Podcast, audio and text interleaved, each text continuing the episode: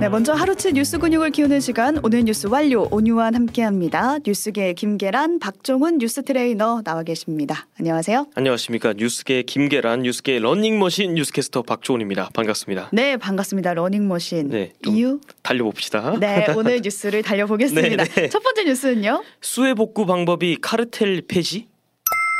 주말 사이에 전국을 휩쓴 폭우 소식을 네. 저희가 어제 전해드렸었는데 윤석열 대통령이 오늘은 이 수해 복구와 관련해서 국무회의에서 했던 발언이 화제가 됐어요. 그렇습니다. 윤석열 대통령이 오늘 오전 국무회의에서 수해로 목숨 잃은 사람들 그리고 피해를 입은 사람들에게 위로의 뜻을 전했습니다. 음. 빠른 시일 내에 피해 지역을 특별 재난 지역으로 선정하겠다라고도 했고요. 그 후에 국민들의 혈세는 재난으로 흘린 눈물을 닦는 데 쓰여야 한다라고 음. 덧붙였습니다. 그러면서 나온 말이 카르텔 발언이었습니다. 이권 카르텔, 부패 카르텔에 대한 보조금 전부 폐지하고 그 재원으로 어, 수해 복구와 재건에 투입시키겠다 이렇게 말한 건데요. 그러니까 윤 대통령이 대선 후보 때부터 이권 카르텔 네. 이 단어를 굉장히 자주 자주 언급을 말했었죠. 했고 최근까지도 자주 쓰는 표현이에요. 그렇습니다. 얼마 전에 어, 차관 신임 신임 차관들 임명할 때도 음. 우리는 반 카르텔 정부다 이렇게 말하기도 했고 민간 단체 보조금이 너무 많다고 비판할 때도 카르텔 얘기했었고 음. 또 킬러 문항 이야기할 때도 사교육 카르텔을 언급하면서 아, 비판했던 바가 있었습니다. 네, 그러니까 카르텔이 있다 면 해결하는 게 맞긴 한데 네. 이 단어가 수해 복구를 얘기할 때 딱 나와 네. 버리니까 이게 어떤 관계가 있는 건지 궁금하더라고요. 약간 연결이 좀 안 되는 느낌이 음. 있는데 그 관계가 아무래도 잘 그려지지 않다 보니까 비판의 목소리도 나오고 있습니다. 먼저 이준석 전 국민의힘 대표가 SNS에 글을 올리면서 오류들을 좀 지적을 했거든요. 네. 보조금이라는 게 이제 액수나 범위가 모호한데 이걸 재원으로 쓰겠다라는 게 일단 오류고 음. 어, 이런 메시지를 조언한 참모는 당장 잘라버려야 된다 이러면서 신랄하게 비판을 했습니다. 네, 실제로 각종 보조금을 수해 복구 예산으로 이렇게 옮겨와서 쓸 수는 있나요? 어, 저희 오뜨밀 제작진이 예산 전문가인 나라살림연구소 이상민 최고 어, 수석연구위원에게 문의를 해봤는데 네. 올해 예산은 이미 다 짜여져 있어서 음. 그렇게 하려고 해도 이제 내년도 예산에 반영이 되고 아. 무엇보다도 보조금이라는 게 그냥 단체에 알아서 쓰라고 주는 게 아니라 어, 어떤 행정 서비스를 위탁하는 개념이라서 뭐 쉽게 줄이고 늘리고 이런 게 어, 되게 어렵다고 합니다. 음, 이미 정해져 있기도 하고 당장 그러면 결국에 수해 복구 예산으로 활용하는 건 불가능하다 이런 말일까요? 현실적으로는 어렵다는 얘기죠. 음. 그리고 정부 예산에는 칸막이가 다 쳐져 있어서 음. 특정 뭐 부처에서 이제 예산이 좀 남아서 그걸 이제 수해 복구 예산으로 쓰겠습니다라고 해도 국회 동의가 좀 필요합니다. 네. 추경 편성 없이 기존 예산 내에서 이제 수해 복구 재원 마련하겠다는 뜻으로 말한 게 아 니냐 음. 이런 어, 해석도 나오고 있어요. 네, 앞으로도 좀 논란이 있을 것 같아서요. 소식 나오는 대로 전해드리도록 하고요. 네. 다음 소식 가볼게요. OECD 한국 실업급여 보장 늘려야.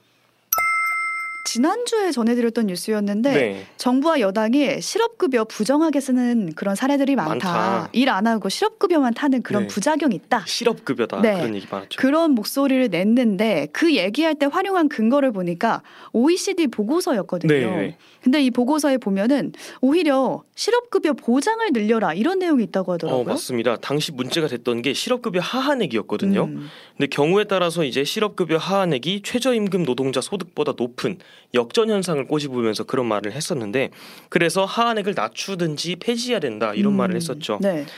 그리고 이정식 고용노동부 장관도 OECD까지도 우리나라 하한액이 너무 높다고 평가를 하고 있다. 그래서 당장 방안을 검토해야 된다.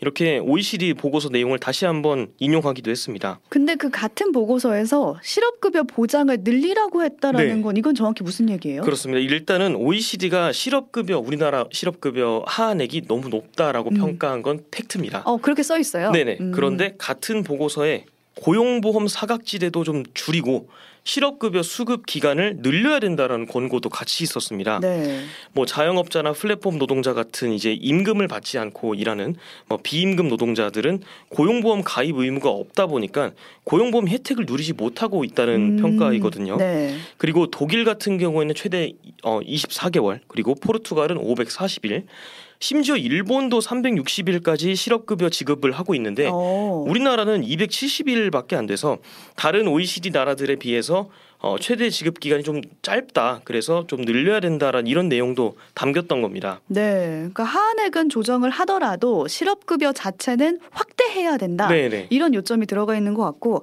당장 실업해서 막막할 때 그나마 숨통을 틔워주는 게 이 실업급여이긴 실업급여죠. 하거든요. 그렇습니다. 마침 오늘 통계청이 지난 5월분 청년층 경제활동 인구조사 결과를 발표했는데 청년들이 졸업 후에 평균 10개월 이상 백수로 지낸다는 점, 음, 그리고 첫 직장 취직 후에 평균적으로 1년 6개월 만에 그만둔다는 점, 그리고 첫 직장의 34.7%가 계약직이라는 점, 이런 지표들이 통계 자료로 나타났습니다. 네.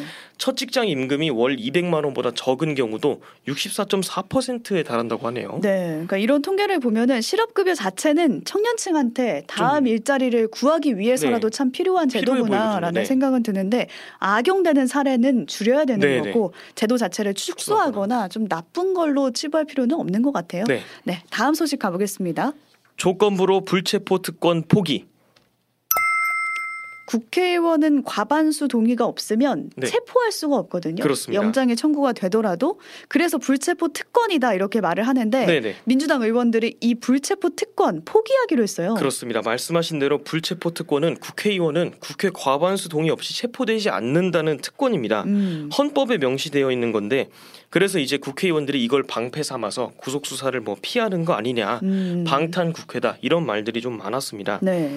근데 이재명 민주당 대표가 국회 연설에서 불체포 특권을 포기했다고 발언을 해서 좀 화제가 됐고 음. 국민의힘에서는 아예 이제 불체포 특권 포기 서약서 서명 운동까지 불이 붙었습니다. 오늘까지 이제 국민의힘 소속 의원 112명 중에 110명은 불체포 특권 포기 서약에 이제 서명을 한 상황이었습니다. 네. 그러니까 앞서 민주당 혁신위원회에서도 네. 의원들한테 불체포 특권 포기해라 네. 이렇게 제안한 상황이긴 했거든요. 그렇습니다. 지난달 23일에 그래서 민주당 내 1호 쇄신안으로 불체포 특권 당론 채택이 걸려 있었는데 의원 전원 서약은 좀 미뤄지면서 음. 특권 내려놓기에 미적지근하다 이런 비판 좀 있었거든요. 그런데 이제 오늘 오후 민주당 의원총회에서 결의안 동의가 이루어졌습니다. 네. 김한규 더민주 원내대변인이 총회 이후에 정당한 영장 청구에 대해서 의원들이 불체포 특권 내려놓기로 의견을 모았다라고 전했습니다. 다만 이 결의안 초반에 붙은 어, 정당한 영장 청구에 대해 라는 단서 때문에 음. 앞으로 완전히 불체포 특권 내려놓는 건 아닌 거냐, 뭐 방탄 국회는 유지되는 거냐 이런 논란이 좀 있었습니다. 네, 이어질 것 같네요. 그런 논란이 조건이 네. 붙은 만큼 네, 앞으로 영장이 청구되면 어떻게 행동할지를 우리가 지켜봐야겠습니다. 네. 마지막 소식 가볼게요. 카톡 염탐 조회 사기 의혹.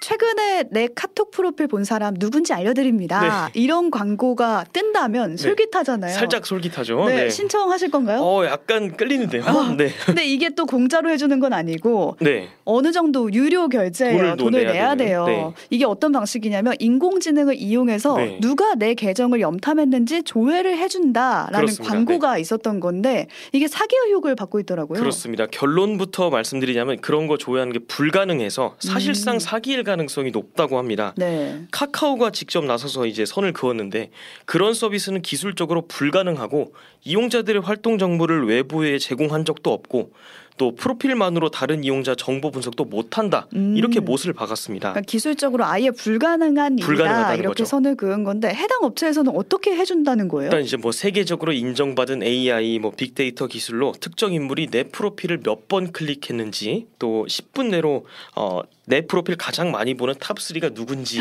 뭐 이런 걸 볼 수 있다 받아볼 수 있다 이런 거였거든요. 네. 비용은 이제 옵션에 따라서 9천 원에서 최대 29만 8천 원까지.